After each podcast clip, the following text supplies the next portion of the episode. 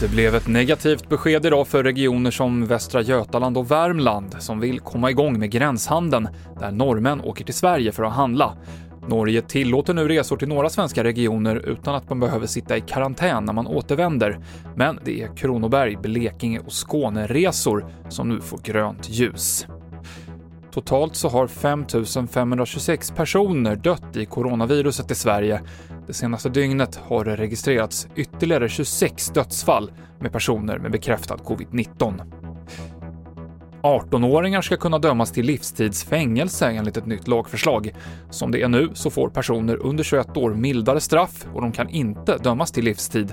Men regeringen vill att straffrabatten ska tas bort för grova brott och om det här förslaget blir lag så börjar det gälla 2022.